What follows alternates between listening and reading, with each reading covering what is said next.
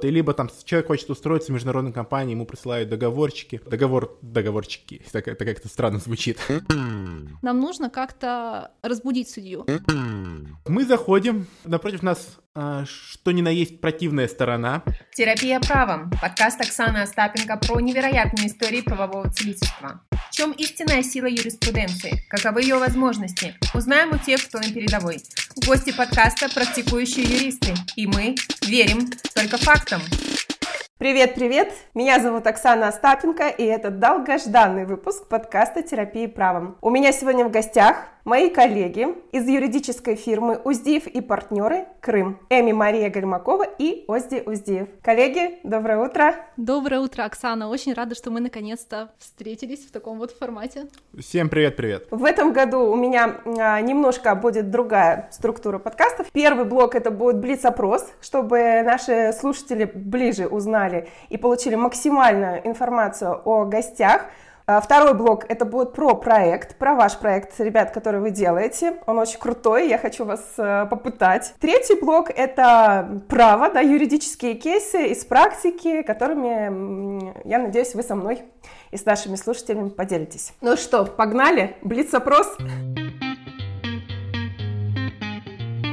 Какой институт заканчивали? Бакалавриат я оканчивала в регионе. Это был Астраханский государственный юридический университет, юридический факультет, и затем магистратура в МГЮА имени Кутафина по направлению судебная адвокатура. А, ну, у меня отличия не кардинальные, все то же самое, просто плюс к этому я еще закончил также в ВГУ, в Астраханском государственном университете, получил образование а, бакалавра в сфере психологии, и сейчас также продолжаю учиться, также, ну, только уже второй, второго магистра получил получаю, также по психологии. Сколько лет в профессии? Так, в каком году поступили? Потому что, ну, лично я начал работать уже на втором курсе, будучи, ну, в статусе помощника адвоката и начал ходить по судам уже. К середине второго курса уже мои первые суды с э, гаишниками, можно так сказать, гаишниками, ГИБДДшниками. Да? ГИБДДшниками. А, с ними уже, ну, как, мне было тогда 19 лет, сейчас мне... То есть 8 лет назад. Да, я да. думаю, что примерно 8 лет назад как раз это было. Тема дипломной работы. Да, моя тема дипломной работы, я как-то себя уже писал в Инстаграме в посте. Так получилось, что у меня все мои работы были взаимосвязаны. Тема моего бакалавра... бакалаврской работы была альтернативные способы урегулирования конфликтов, то есть это все внесудебные, это был арбитраж, это была медиация, переговоры и так далее. То есть я указывал, какие плюсы, какие минусы, рассматривал практику. А магистрская же была моя по э, задачам, целям, связанным с задачами и целями уставного капитала. То есть я предлагал увеличить уставный капитал, что повлияло бы на добросовестность предпринимателей и уменьшило бы конфликтную среду. Ну и по психологии, опять-таки, это работать с различными типами личностями. И вот сейчас у меня скоро будет еще одна защита. Первая моя работа на бакалавриате была посвящена Федеральной антимонопольной службе. У меня так получается всегда, что я люблю писать о том, что я прошла на практике. И так получилось как раз, что у меня был опыт судебных разбирательств, потом был опыт участия в заседаниях Федеральной антимонопольной службы в Питере, я, соответственно, решила, что нужно об этом написать. И писала о роли Федеральной антимонопольной службы в контроле за госзакупками. Но больше всего меня, конечно, заинтересовала тема моей магистрской диссертации, потому что мне кажется, что в магистратуре тема работы выбирается уже более осознанно, и действительно пишем о том, что интересно, что изучаем и с чем работаем. А работа была посвящена Европейскому суду, а именно деятельности адвоката в Европейском суде. Там я писала о роли Европейского суда, о статусе этого суда, потому что некоторые до сих пор считают, что это суд э, четвертой инстанции, гарантия правосудия и так далее. Я писала об особом статусе Европейского суда, о порядке обращения и о том, э, как адвокату э, в рамках его деятельности в национальных судах заложить основания для последующего обращения в Европейский суд. Эми, после вашего выступления я даже не знаю, как задать мне этот вопрос. Хотелось ли бы, хотелось ли вам уйти из юриспруденции? Если да, то куда? Оксана, на самом деле хотелось уйти. Хотелось уйти каждый раз до тех пор, пока я не нашла свою нишу пока я не нашла то, что мне действительно нравится, то, что меня вдохновляет и то, что позволяет мне развиваться. Я, наверное, как и все юристы, начинала свой путь э, не с самостоятельного плавания, а с работы в юридической фирме. Часто юристы начинают именно с этого. На протяжении трех лет я работала в юридической фирме, и там, конечно, когда не было возможности самостоятельно выбирать категории дел, когда не было возможности э, напрямую взаимодействовать с доверителями, когда нет возможности самостоятельно принимать итоговые решения по делу, делу, когда между мной и доверителем всегда был какой-то посредник, с которым мне нужно было согласовывать свои решения и не всегда принимать те, которые я считала правильными, у меня были мысли оставить юриспруденцию, потому что я не видела путей развития, я не понимала, как мне развиться дальше. И только самостоятельная деятельность в рамках частной практики и сейчас в рамках юридической фирмы нашей с партнером, я вижу, что действительно мне это нравится, и никуда бы я ни за что не ушла и ни на что не применяла юриспруденцию. А куда хотелось уйти? Какую сферу рассматривали? Тут, кстати, очень интересный момент. Вот даже мы с психологом в нашем подкасте об этом разговаривали. Когда у человека возникает желание куда-то уйти, Здесь нужно четко понимать, он хочет уйти куда-то, в какую-то сферу, в которой он себя видит, или же он хочет уйти от чего-то. И вот у меня как раз это было желание уйти от чего-то. Я понимала, чего я точно не хочу, но при этом у меня не было видения, куда я стремлюсь. И каждый раз, когда я хотела уйти, я садилась и думала, так, Эми, давай подумаем, а в какой сфере ты сможешь проявить свои навыки, таланты лучше.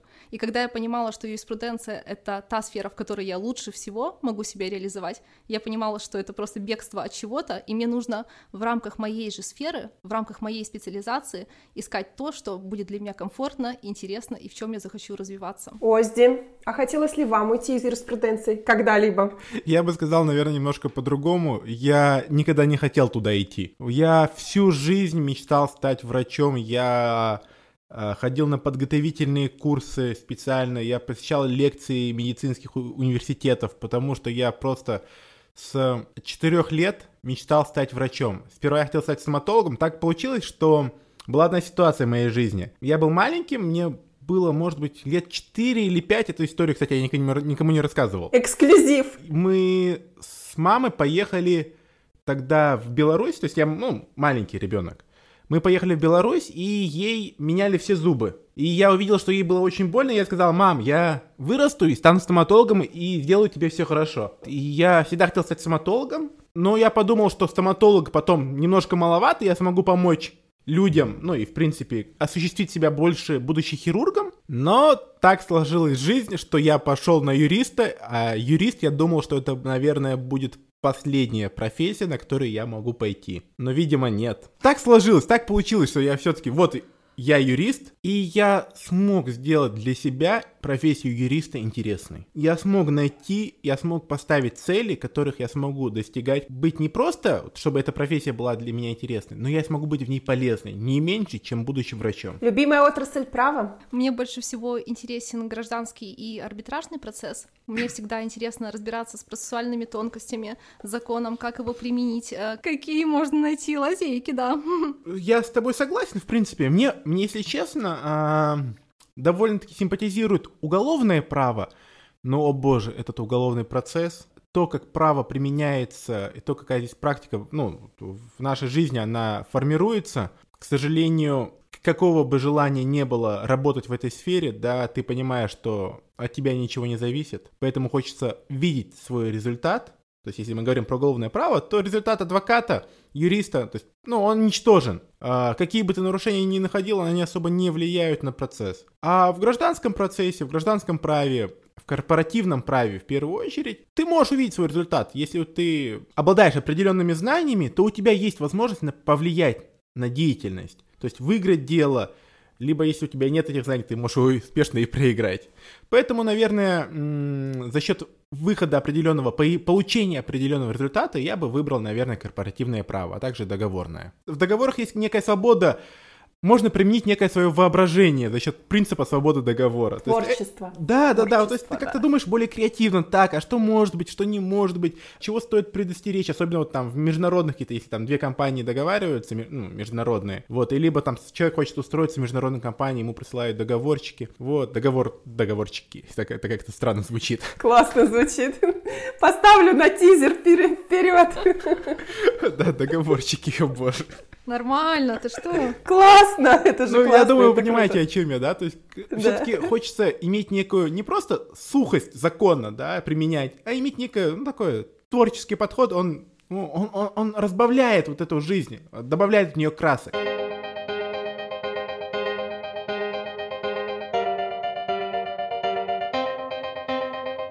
Теперь говорим про юридический подкаст. Как возникла идея вашего подкаста? Сидели одним прекрасным вечером или утром. Ой, тут вообще длинная история. Как называется подкаст? Под... А как называется наш подкаст? Наш подкаст называется «Уздиев партнеры». Ну, он называется так не так давно, то есть Уздиев, ну, партнер, а также он, у него есть второе название, или, наверное, первое название, первый юридический подкаст. Мы искали альтернативу какую-то, искали, то есть как мы, в принципе, с вами-то и познакомились. Мы искали юридические подкасты, чтобы набраться опыта, чтобы посмотреть, как люди это делают, в чем интересы и так далее. И мы увидели, то есть мы забивали слово юриспруденция, юрист, подкаст, и нашли также и вас. Стали слушать, думаем, о, интересно, надо познакомиться с человеком. Кроме вашего подкаста, в принципе, больше, ну, и никакого. То есть какого-то систематически выходящих, так, ну, там, часто, там, ну, у вас выходит раз, раз в две недели, а на практике там с другими, допустим, там, а, американскими либо европейскими подкастами, там выходит чуть ли не каждые два дня. Да, они вообще продуктивные. Я такой, как это возможно? Я такой, то есть даже мы выпускаем его раз в неделю, нам, ну, очень тяжело совмещать работу, подкаст, монтаж и так далее. Ну так вот, переходя к истории его создания. А, несколько лет назад я... Три? Три года назад я создал канал Озди ТВ, где я рассказываю про путешествия. То есть я езжу в разные места, э, иногда ко мне присоединяется э, Эми Мария, вот, и мы ездим по разным местам, показываем, ну, туристические, не туристические, рассказываем о своих первых эмоциях. И хотелось как-то еще какого-то общения с людьми. Вот, не хватало общения с людьми, хоть, хоть мы и интроверты, но нам хотелось как-то именно вот развиваться, создавать, то есть не просто вот общаться, а именно что-то создавать, что-то креативное, что-то интересное. Первым опытом не то что подкасты, а беседы которая до сих пор так и не вышла. Я поехал к сестре в Берлин. А у сестры есть знакомая юрист. Она, оказывается, кандидат юридических наук, закончила высшую школу экономики, переехала в Берлин, защитила там свой диплом, защитила магистрскую и стала налоговым инспектором. Работает в налоговом праве. Это безумно интересная история, и я тогда еще записал ее. Это было вот где-то два с половиной года назад я записал эту историю в формате интервью, но я понял, что интервью не очень идея, потому что, ну, тогда еще, тогда еще, а весь YouTube был забит интервью просто в хлам, просто все в интервью. И не хотелось быть похожими как-то, ну, хотелось какую-то фишку иметь. И вот мы эту долго, до, идею долго-долго-долго вынашивали, и как-то... И как-то это все переросло в подкаст. Я помню, как очень долго мы собирались именно записать первый выпуск. Вот потому это самое... что а, бывает очень сложно что-то начать с нуля. Когда что-то делаешь в первый раз, то это кажется настолько сложным, что нужно собрать усилия воли, напрячься, чтобы это сделать, а потом стоит сделать первый выпуск, ты вливаешься и понимаешь, э, что это не так-то и сложно, что тебе это нравится и что нужно продолжать. Поэтому самый сложный, конечно, был первый шаг. Мы в августе записали наш первый выпуск, и с тех пор наши подкасты выходят раз в неделю, уже 22 недели. Ну да, сейчас, сейчас, сейчас будет уже 22 неделя. Мы просто никогда не думали, что сможем выпускать еженедельно. Мы ну, у нас был первый подкаст, мы его опубликовали, посмотрели, как вообще, что это такое. Я уехал, и вот после первого подкаста у нас был один месяц перерыв. Начиная со второго подкаста, каждое воскресенье мы выпускаем подкасты. Что бы ни было, болезнь, непогода, неважно, наша задача выпускать еженедельные подкасты. Во-первых, нас это самих очень сильно мотивирует. Во-вторых, опять-таки, я считаю, что мы делаем нечто полезное. Вот это дисциплина. Ребят, надо брать с вас пример. Как происходит техническая запись?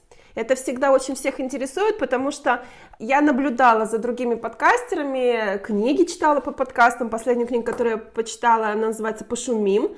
Там очень много интересных вещей, если не читали, рекомендую. Технически как все происходит? Наш слушатель слуш... видит только 5%, наверное, того, что происходит, да? А 90-95% это покрыто тайной. Учитывая, что мы снимаем, не только делаем аудиоподкаст. Да, вы видео делаете, да, это, это круто. Да, мы стараемся э, все-таки соответствовать некому минимальному качеству. Изначально была же как, поскольку мы первый подкаст просто вот Эми подходит и говорит, Озди, все, снимаем. Сейчас или никогда я говорю, давай, все, собираемся, садимся и через пять минут начинаем запись. Если получится, публикуем. Если не получится, ладно, окей, пусть не получится. Ну давай прямо сейчас сделаем. Да, и все было снято, первый наш подкаст был снят на простенький микрофон, на Samsung Galaxy S9, то есть на мой подручный телефон, без света. Я выкрутил лампочки с одной комнаты, вкрутил их в эту комнату, раздвинул шторы, чтобы было максимально ярко. Взял какую-то настольную лампу, чтобы хотя бы какой-то свет набрать. А мы долго думали... Коробки. А, да, уста- устанавливали эту телефон на коробку. Ну, короче, это было, короче, суматоха, не пойми что. Но это был первый подкаст. И нам надо было это сделать. Просто вот начать это и сделать. Мы это сделали. То есть мы даже не готовились, мы не знали, о чем разговор идет. Но в этом преимущество подкаста. Подкаст р- раскрепощает. Я думаю, вы сами это можете понять. Да, определенно. Я даже вспоминаю себя э, первые выпуски, э, и вот э, уже после 20-го ты уже такой оброс опытом, уже такой интервьюер. Далее, шаг за шагом, к счастью, YouTube не только позволяет опубликовать видео, но и также посмотреть тысячи видео, обучающих видео, на которых вы сможете ну, найти на любой вкус. То есть мы смотрели как и интервью, как сами подкасты, также и обучение по а, монтажу. Я обучился монтажу просто, что вот вы представьте себе, вы всю жизнь работаете в одной сфере, и тут вам говорят, что вам надо что-то делать. Вы ни обучения не проходили, вы даже не знаете от, от, от, от ноль. Вот просто ноль. То есть монтаж, звук. А что такое звук? Я, я, я, я- у меня не было представления, что такое звук. Вот почему говорят, надо учиться. Вот в шко- я даже не помнил со школы, что такое звук. То есть там же есть определенные волны, то есть какие-то шумы создаются. С изучением вообще, что такое гигагерцы, что такое пресеты, что это, как это накладывается, как, какие программы вообще существуют десятки, не то что часов, десятки дней у меня ушло, чтобы все понять, как это работает. Теперь у нас есть хороший микрофон, хорошее освещение, пока что нормальная камера. Мы планируем, конечно, улучшаться и улучшаться. Есть определенная шумоизоляция в э, помещении, где мы снимаем. Это большая, длительная работа, и я думаю, что никто иной, кроме как вот в данном случае вы, не может, наверное, понять, насколько это длительная и большая работа. А ваш выпуск э, в среднем сколько минут составляет? Иногда мы записываем выпуски только вдвоем, а иногда приглашаем к себе в гости экспертов, чаще всего в области права, психологии, бухгалтерии и так далее. Все, что так или иначе связано с юриспруденцией и с бизнесом. Когда мы общаемся только вдвоем, обычно наш выпуск занимает от 25 до 40 минут. Когда мы общаемся с гостями, выпуск иногда доходит до часа. А монтаж сколько занимает тогда? Дней?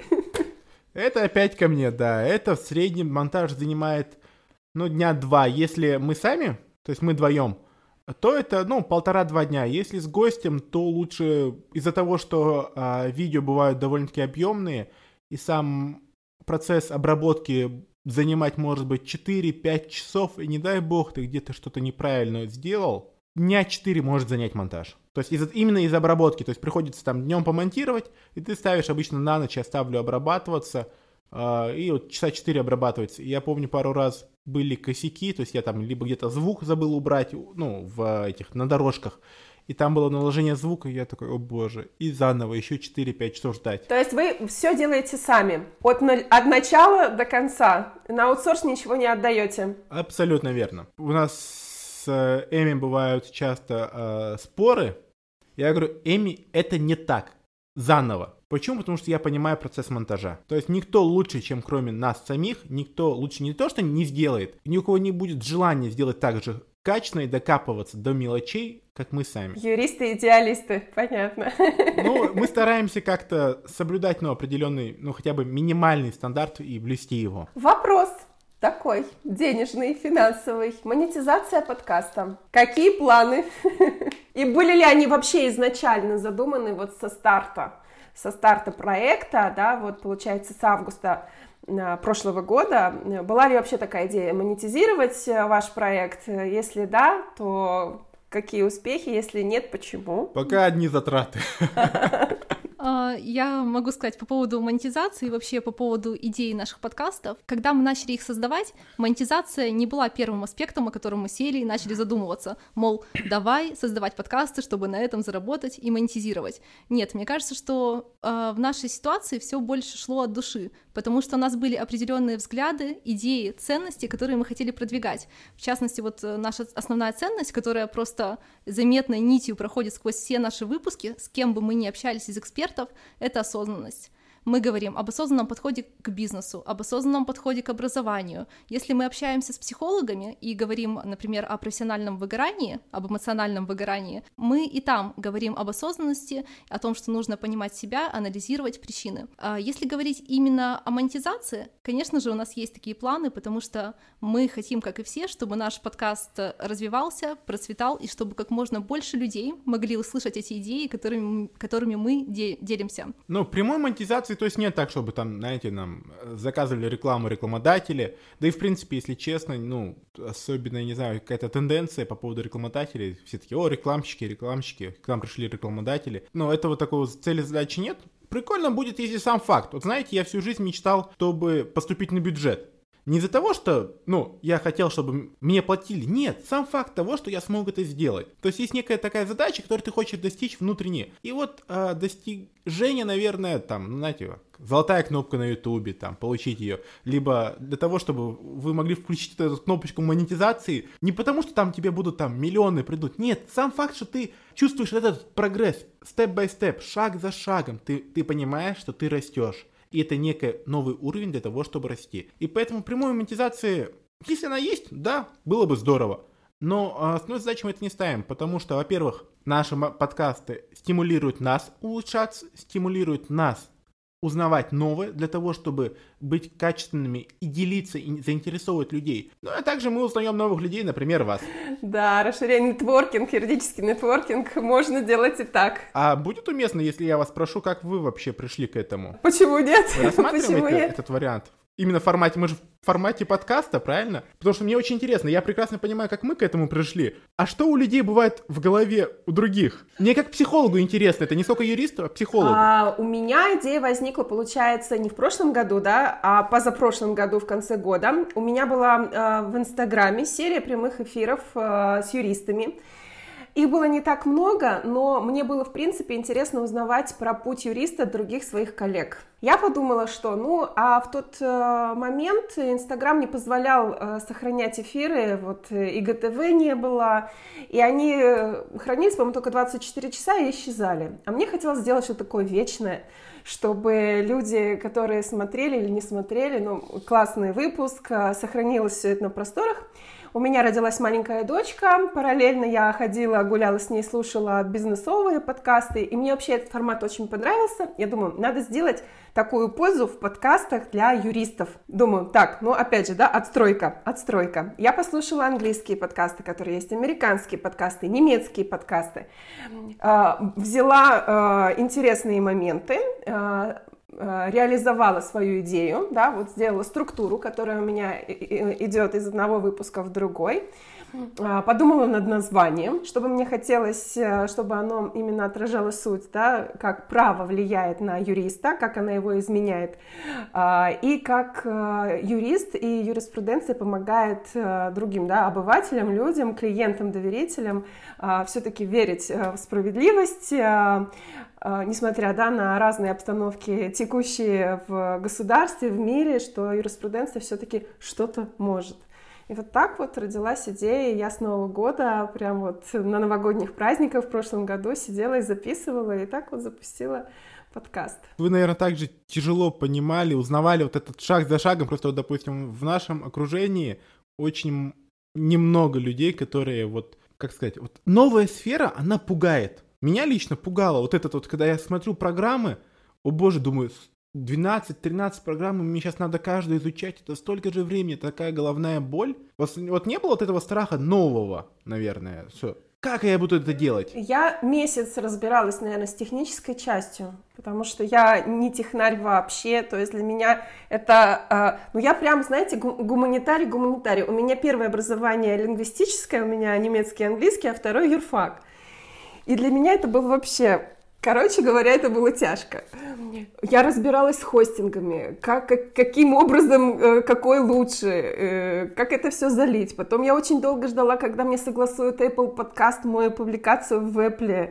Google вообще там, по-моему, неделю все это согласовывал, я не понимала, почему так долго. Я переписывалась с технической поддержкой. Ну, короче говоря, там много всяких моментов было. Да, это было нелегко, но самое, наверное, сложное, это был все-таки вот монтаж, э, монтаж самого подкаста, потому что подготовка к подкасту, интервью, да, вот это вот самое приятное для меня это общение, да.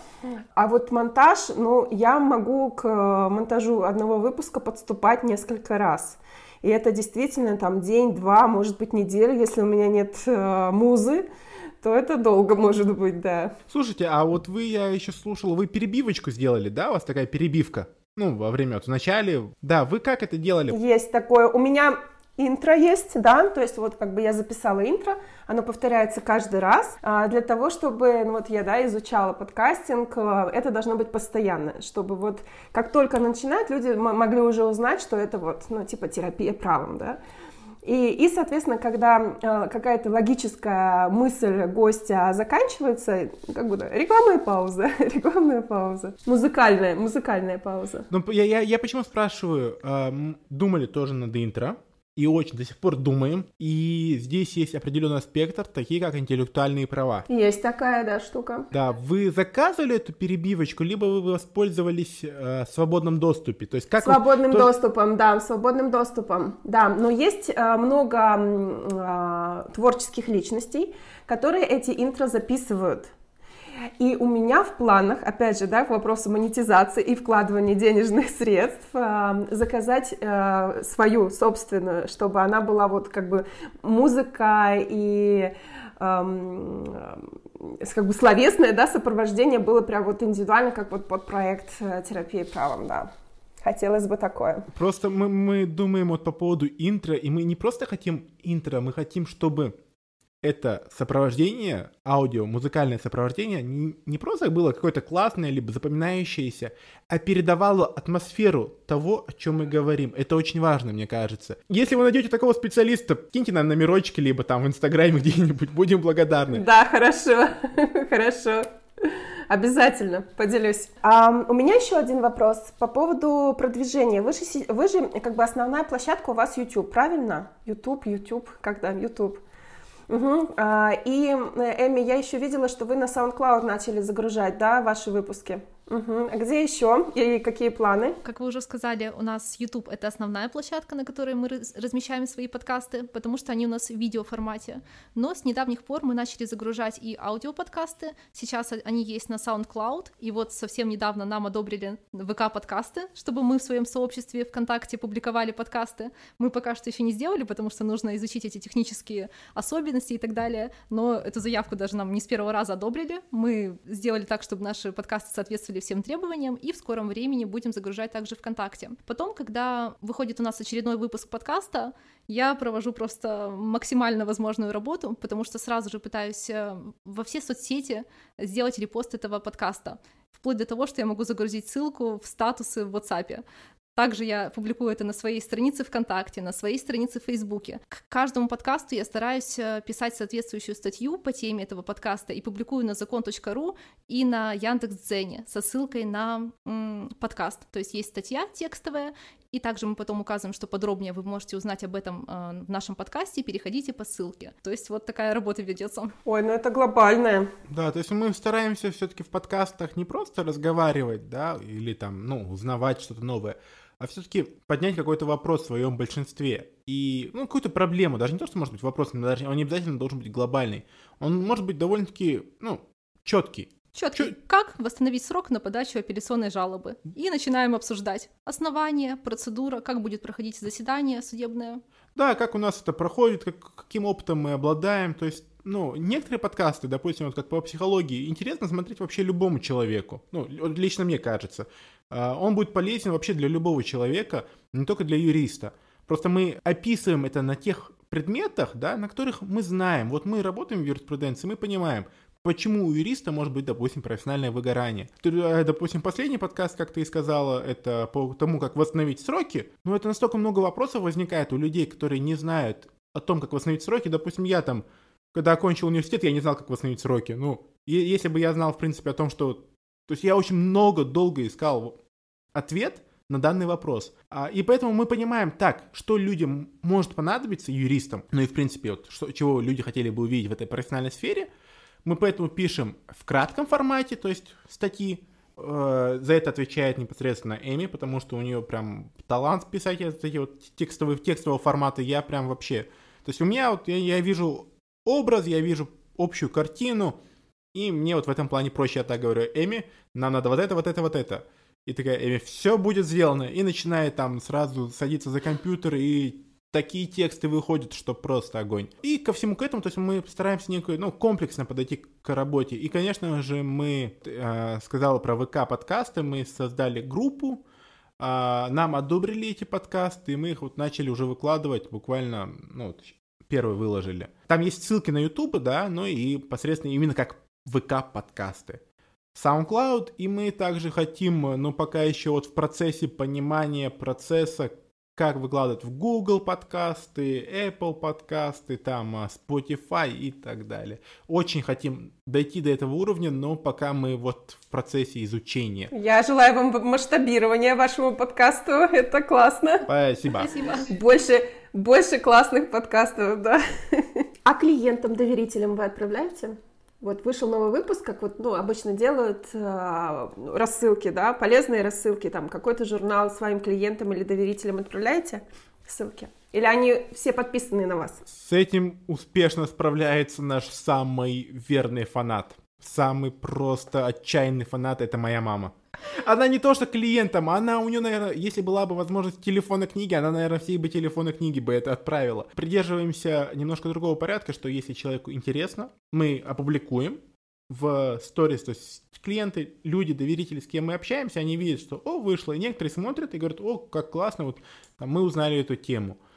А, но прям мне кажется, сегодня люди столько, так много информации, что люди не особо любят, когда к ним навязываются, и в плане, вот знаете, там, ни, ничего с человеком, допустим, не общаешься, да, и тут бам, приходит видео. Ну, немножко не камильфо, наверное. Я тоже замечала то, что люди в основном сами проявляют интерес к просмотру подкастов. И вот бывало такое, что люди смотрели какой-то конкретный выпуск подкаста, узнавали свои ситуации, говорили, слушайте, так у меня же точно такая же проблема. И уже после этого обращались и становились доверителями. То есть бывало, что это действует в обратном порядке. Не так, что мы своим доверителям действующим направляем эти подкасты, потому что, ну, они так нам уже доверяют.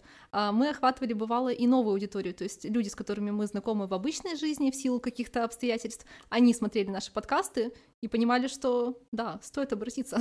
И мы недавно открыли новую рубрику «Вопрос э, юристу». Сейчас хотим еще одну рубрику, чтобы поочередно вопрос юриста и вопрос психологу. Как у нас получилось, что мы начали снимать вопрос юристу, как каким-то образом, вот, ну, знаете, взаимодействие бывает как, ты даже не понимаешь, как у вас получилось. А, связались с телеканалом, что-то опять шаг за шагом, туда-сюда, сообщение одно-второе, и в конечном итоге, получается, на, на телеканале вот местном выпустили рубрику «Вопрос, э, вопрос юристу». Такие, классно. И я просто, я, я к чему это говорю? Я помню, когда мы снимали этот «Вопрос юристу» у, на телеканале, оператор, э, когда Эми озвучила данную тему, оператор такой, блин, так у меня же это было, почему я раньше вас не знал?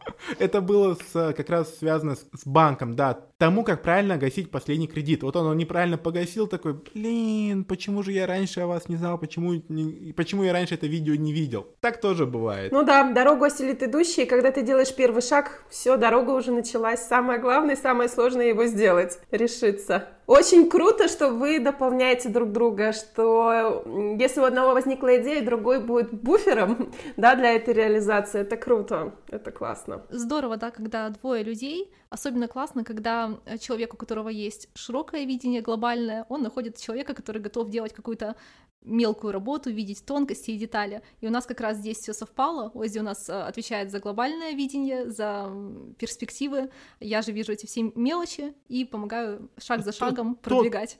Тонкости, которые я могу упустить. Ну вот на самом деле это очень важно. Я, у меня в принципе, наверное, со школы была такая некая не то что проблема, вот, ну, я мог понимать, как целостную картину увидеть, вот, так это же может привести вот к этому, к этому и к этому. То есть если мы сделаем там Э, пункт 1, пункт 2, пункт 3, то у нас все получится. И вот всегда не хватало такого человека. Это, это, знаете, наверное, конечно, одному работать, ну, надо уметь и в какой-то степени хорошо. Но я считаю, что вот я пришел к этому, что нужна команда, которая поддерживала бы вас не только в каких-то профессиональных вещах, да, но именно в целеполагании, в то, во что вы верите и то, во что, куда вы идете. Это очень важно. Кстати, да, вот буквально кратко дополню, что говорят, что при выборе партнера нужно выбирать человека с одинаковыми ценностями, с одинаковым видением, но при этом с разными компетенциями. То есть э, одинаковые взгляды глобальные, mm-hmm. но при этом, чтобы люди умели разные вещи делать. Это у нас, к счастью, есть еще один человечек опять. У нас как-то в жизни происходит все очень, не то что неординарно, а вот, и, да и не сумбурно, я бы не сказал, неожиданно, наверное, это лучшее слово, которое можно подобрать. Наш тоже в какой-то степени э, единомышленник, который э, говорит говорит, это классно, давайте работать в этом направлении.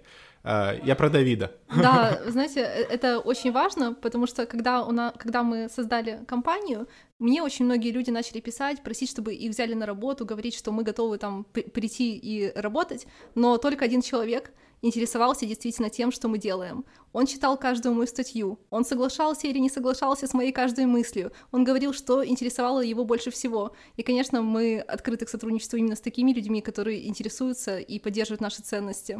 Да, на начальном этапе это очень важно, найти людей, тех, кто думает вот с вами на одной волне. Тогда получается немножко, наверное, достичь большего. Ну что, перейдем к э, заключительной части, к кейсам. Эми, когда а, мы согласовывали структуру подкаста и вообще план подкаста, а, мы говорили про кейсы, мне понравилось а, ваше описание, да, кейса, когда я прошу гостей рассказать кейс в стиле терапии правом, вы мне написали, это кейс о том, как доверитель отчаялся в правосудии, а потом снова в него поверил. Это классное описание, именно вот такой истории сегодня не хватает от вас. Теперь я думаю, вы понимаете, почему за написательную часть отвечает именно Эми. Да, это в точку. Да, я расскажу уникальную историю, очень интересную, которая воодушевляет меня, и, наверное, даже когда у меня бывают какие-то сложные моменты в практике, я вспоминаю ее, и она меня зажигает снова. А, эта история произошла несколько лет назад, года три назад, ко мне обратился доверитель не на той стадии, когда он только хотел обратиться в суд, а на стадии, когда он уже сделал все возможное, что можно было сделать, и процесс никаким образом не сдвигался с мертвой точки. Доверителя был заключен договор с компанией, эта компания не выполнила свои обязательства, и у компании образовалась значительная сумма долга, тем более для физического лица, и доверитель уже прошел разбирательство в суде первой инстанции, прошел апелляцию, возбудил исполнительное производство, но денежные средства никаким образом не перечислялись, долг не погашался. То есть, знаете, как это чаще всего бывает? Возбуждается исполнительное производство, которое просто висит мертвым грузом. Можно говорить, что та компания была просто однодневкой, потому что у нее ни денежных средств на счетах не было, никакого движения по счетам. Она просто принимала деньги на счета своих физических лиц, сотрудников или просто просила перевести каким-то третьим лицам. То есть просто есть компания, она заключает договор, а дальше будь что будет. И вот, соответственно, я включилась во всю эту историю на стадии исполнительного производства. Доверитель обратился ко мне, попросил, сделайте что-нибудь, пожалуйста, потому что мы ничего сделать не можем, мы не видим вообще никаких э, путей. И это была очень для меня сложная э, история в плане работы, э, потому что, во-первых, вначале я работала в рамках того исполнительного производства, которое было возбуждено в отношении компании. Я приходила к приставам. Вместе с приставами мы выезжали по адресу этой компании, понимали, что там никакая компания не находится, и вообще уже очень много создано аффилированных лиц, э, которые вместо этой компании работают.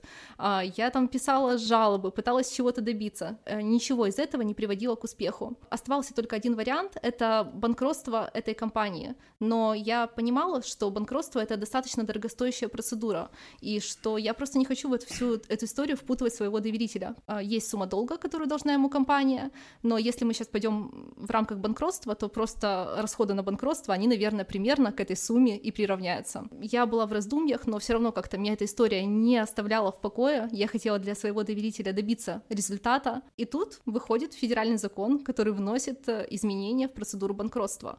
Он вносит эти изменения и позволяет э, привлекать к субсидиарной ответственности контролирующих лиц вне рамок дела о банкротстве. И я понимаю, так, есть процедура, мы можем попробовать применить эту процедуру, но на тот момент нет ни практики, никто вообще этим не занимается, и никто даже не верит, что это можно реализовать. То есть я общалась и с арбитражными управляющими, говорила, смотрите, появилась новая процедура, давайте попробуем, как это сделать, может быть, вы пробовали это делать, все говорили, нет, нет такого опыта, это новый закон, мы не знаем, как его применять. Вот был, опять-таки, наверное, один из немногих людей, кто в это верил, это Озди. Это я. И, и, я, я помню, что в тот момент у меня было очень много сомнений, я говорила, слушай, практики нет. Вообще на территории России никто этим не занимался еще, никто не пробовал эту процедуру. Как я могу э, доверителю что-то пообещать, как я вообще могу его в эту историю втянуть. Оззи говорил, ну, ты попробуй хотя бы, ты же не знаешь, как обернется, вдруг получится. Продолжала верить. В общем, я подала иск э, о признании компании банкротом, Потом э, суд прекратил производство по делу о банкротстве ввиду отсутствия средств на ведение процедуры, и затем я уже подала прямой иск о привлечении к субсидиарной ответственности генерального директора этой фирмы. Э, успешно выиграла, это был, наверное, первый случай на территории России, когда привлекли к субсидиарной ответственности вне рамок дела о банкротстве, то есть удалось доказать, что генеральный директор своими недобросовестными действиями привел компанию в такое положение, что она просто не может удовлетворить э, требования кредиторов. Когда я получила решение, было снова возбуждено исполнительное производство. То есть, по сути, знаете, вот на этой стадии снова хотела, хотелось отчаяться, потому что, по сути, мы вышли из исполнительного производства, когда я включилась в это дело, я просудила, прошла год судебных разбирательств, и снова мы возвращаемся в отдел судебных приставов. А, тут, кстати, я про судебное разбирательство забыла сказать, что были очень сложные напряженные заседания в том плане, что они начинались иногда в 12 ночи. Это был вот первый такой опыт, когда в арбитражном суде заседания начинались в 12 ночи. А, это была отдельная тема, тоже интересный опыт. Но когда мы вернулись э, снова к исполнительному производству, я поняла, что нужно что-то делать. Опять это была постоянная работа э, с судебными приставами, и снова мы выезжали уже по месту жительства генерального директора, там опять снова никого не оказывалось, и была вот такая напряженная ситуация, и в один момент я узнаю, что генеральный директор этой компании самостоятельно пришел к судебному приставу, потому что он по-моему, если не ошибаюсь, баллотировался в депутаты какого-то городского э, поселения небольшого, то ли Королев, то ли город какой-то Подмосковье, в общем. И просто я понимаю, что когда это был долг компании, то никому до этого дела не было. Происходили какие-то постоянные качели между учредителями. Мы так поняли, что никто не мог э, взять на себя ответственность за этот долг. Наверное, был спор, по чьей вине он э, образовался. Но когда мы привлекли конкретного человека, и человек понял, что у него есть долг, и что это влияет на его репутацию, на его авторитет, что люди узнают о том, что у него есть этот долг, потому что к нему домой приходят судебные приставы, спрашивают у соседей, проживает он здесь или нет. Человек сам пришел и сказал, я заплачу что угодно, пожалуйста, закройте это исполнительное производство, оно плохо отражается на моей репутации.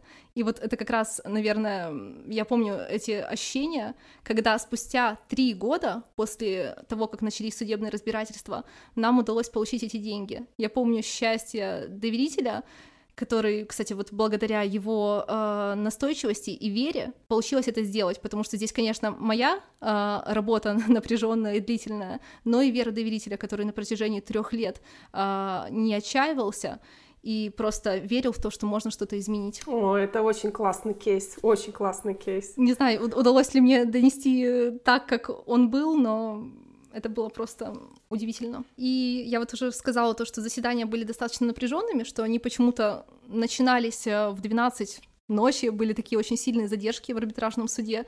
Я помню, когда вот уже 11 часов ночи, ой, 11 часов вечера, погас свет в коридорах, уже приставы с собакой, с овчаркой ходят, смотрят, что происходит, и начинается общение с коллегами. Там среди них э, у меня дело было у судьи, который специализируется именно на банкротствах, и я начинаю разговаривать с арбитражными управляющими. Говорю, слушайте, у вас было такое дело? Они говорят, нет, не знаем, мы не пробовали. Я помню, как они просто улыбались так скептически, подходили, фотографировали номер мой дела, говорили, что подпишутся на обновление в картотеке арбитражных дел для того, чтобы узнать, чем это все закончится. И, знаете, доверитель мне время от времени говорил, что это ненормально, что судья проводит заседание в 12 ночи. Это ненормально, что заседания откладываются постоянно и не на месяц, а на два месяца. И говорил, давайте обратимся с жалобой. И тут что-то, знаете, мне какое-то чутье подсказывало, что не нужно этого раньше времени делать, потому что я понимала объективно. У нас есть закон, который ни один судья пока что на территории России не решился применить. И только такой судья, который мыслит неординарно, который не боится проводить заседания в 12 ночи, который не боится откладывать эти дела, только такой уникально мыслящий судья сможет э, принять нужное нам решение. И я не ошиблась. По традиции, каждый выпуск я завершаю каким-то смешным, курьезным или страшным э, страшным случаем из э, практики, из работы юристом. Каким какой историей поделитесь? История на самом деле страшная, но кейс курьезный. А, получилось так, что мы были на судебном заседании. Судебное заседание длилось... Задержка. Задержка была. Да, была очень большая задержка. А еще почему? Вот сейчас, допустим, зима, холодно, на улице задержки, арбитражные суды, еще на улице люди стоят. И то есть два, два ужаса, когда очень холодно и когда очень жарко. Сейчас очень холодно, и это ужасно. Тогда же было невероятно жарко, и как обычно, куча народу, и вы стоите в костюме, в пиджаке, в э, рубашке, в гал с галстуком, и вы понимаете, что ну это просто нереально жарко, нереально долго. Да, задержка в тот день была 7 часов. Мы все надеялись, что как-то пройдем побыстрее, но в итоге час за часом это затянулось на 7 часов. То есть мы должны были зайти в 10 утра, а зашли по итогу в 5 вечера. Да, и самое необычное, что надо учитывать то, что вообще суды работают с 9. Мы были первыми у нее или вторыми зашли? Да, я, я не понимаю, что судья там делал все это время, в течение 7-8 часов. Но так или иначе, мы вот зашли с такой задержкой на этом пекле. Может, он думал, что мы будем как выжатый лимон, но нет, мы боролись до конца. Суть в чем? Ситуация была не очень приятная, там были грубейшие нарушения, а, но мы понимали, что Скорее всего, основной нашей задачей будет именно затягивание процесса. Отложиться. Нам надо было отложиться. А, потому что мы просмотрели всю картотеку у этого судьи. Все дела, связанные с этой МФО, ни одно дело не было выиграно. Было одно дело, но его решения не было. Не опубликовано. Не опубликовано. То есть, ну, мы как-то, то есть, понимаем, у всех одинаковые ситуации.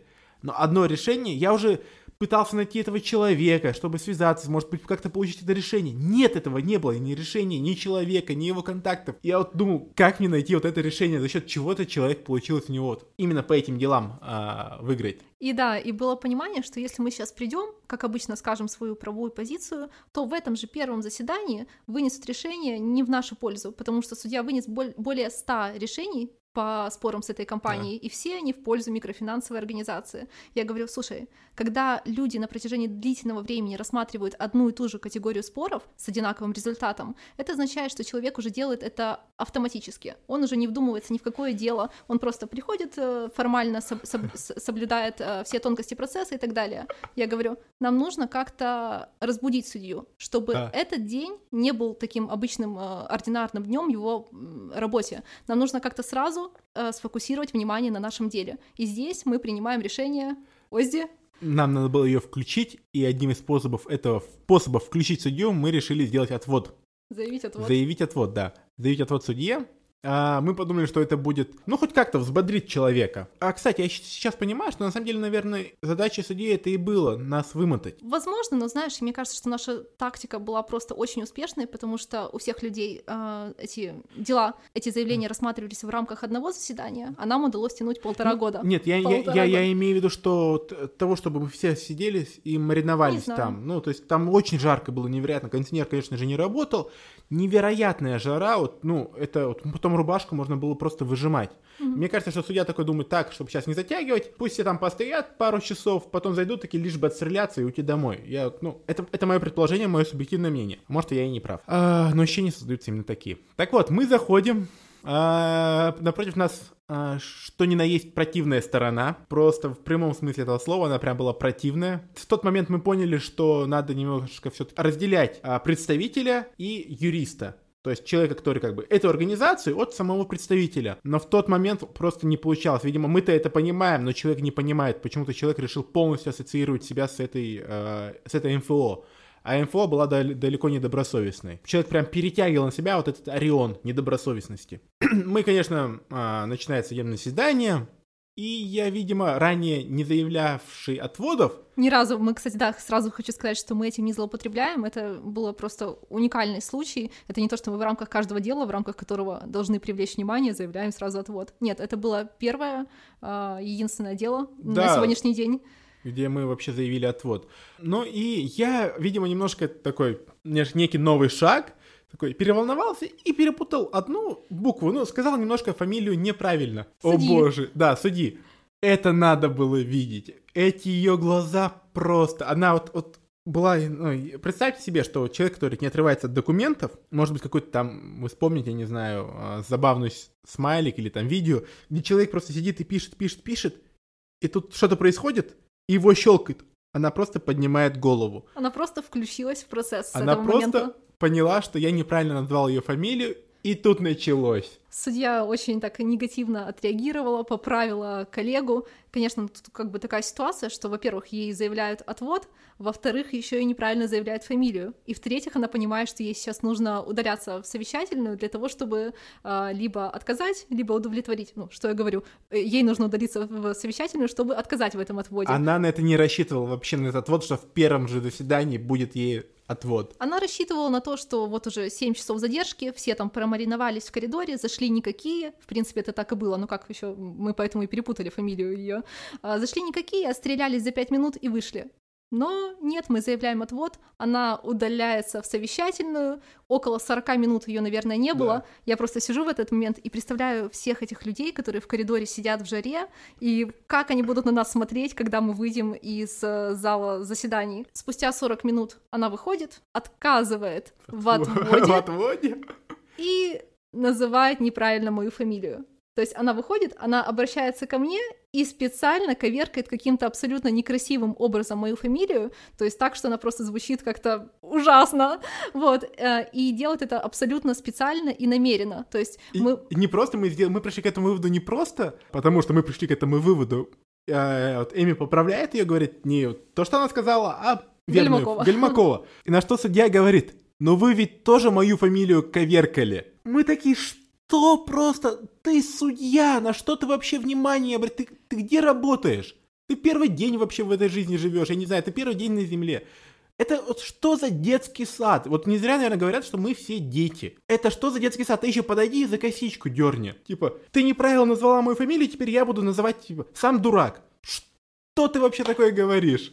Да, ну, в общем, э, в отводе отказали, заседание отложили, и нам удалось это дело затянуть на полтора года, на протяжении которого доверитель жил спокойно в, своем, в своей квартире и до сих пор живет. Да. В общем, э, но когда мы вышли из зала судебных заседаний, надо было видеть этих людей, э, когда они понимали, что мы полтора часа провели в этом зале. Почему так долго? Вы вообще Что у вы них не- там делали? Что вы там делали? Что можно так долго делать? Да, ну мы там заявили еще ряд заявлений, да, то есть, да, ну и главное мы отложились, но вот этот вот просто детский сад, это был, наверное, для меня всю жизнь, ну как всю жизнь, а вот, ну как-то вот, знаете, вот этот юношеский максимализм, все-таки я поступил на юриста, я такой, э, думаю, ты же думаешь, на кого пойти? И всегда хочется самого крутого выбрать. Вот самого, ты, ты должен быть самым крутым, правильно ведь? И такой, кто у нас самый крутой в юриспруденции? Это судьи. Ну, я, я думал, типа, самые крутые в юриспруденции, кто работает юристами, это судьи, наверное. Я думал, думал так, либо я пойду работать в Интерпол, либо буду судьей. Прокуратура, следственное, это неинтересно, тут что-нибудь такое прям масштабное. Либо Интерпол, либо судьей. И вот ну, это некая цепочка такая. Но потом я понял, что в органы я все-таки не хочу.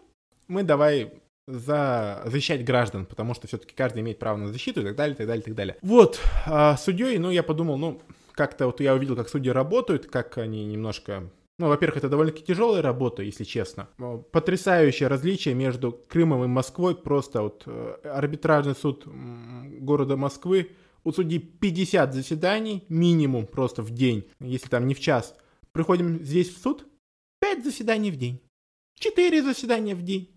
Просто прелесть. Короче, я очень рад, что я не пошел в органы, государственные органы, либо там правоохранительные, а пошел непосредственно именно по стезе ну, вот, гражданского права и защиты будущим граждан. Коллеги, спасибо вам большое за это классное интервью. Я желаю вам успехов вашему юридическому бизнесу. Я желаю масштабирования, а, монетизации вашего юридического проекта, вашего юридического подкаста. Оксана, спасибо большое за потрясающую беседу. Я еще, когда мы перед подкастом созванивались по телефону поговорить, понимала, что будет абсолютно потрясающая беседа. Мы тоже хотим пожелать э, удачи вам, процветания вашему подкасту и развития, потому что то, что вы делаете, это уникально, это потрясающе. И больше всего э, меня привлекает в этом всем то, что у вас есть своя концепция. Вы нашли конкретную сферу, и вы ее рассматриваете под тем углом, который вам интересен. Хотим пожелать вам успехов. А, подписывайтесь на YouTube канал Уздиев и партнеры. А, там да, даже ну, у нас много информации. Вопрос юриста, вопрос психологу, также юридические подкасты и где мы общаемся не только на юридические темы, но и много чего интересного. Так что смотрите также на YouTube-канале Уздеев Partners. Все, спасибо, всем пока.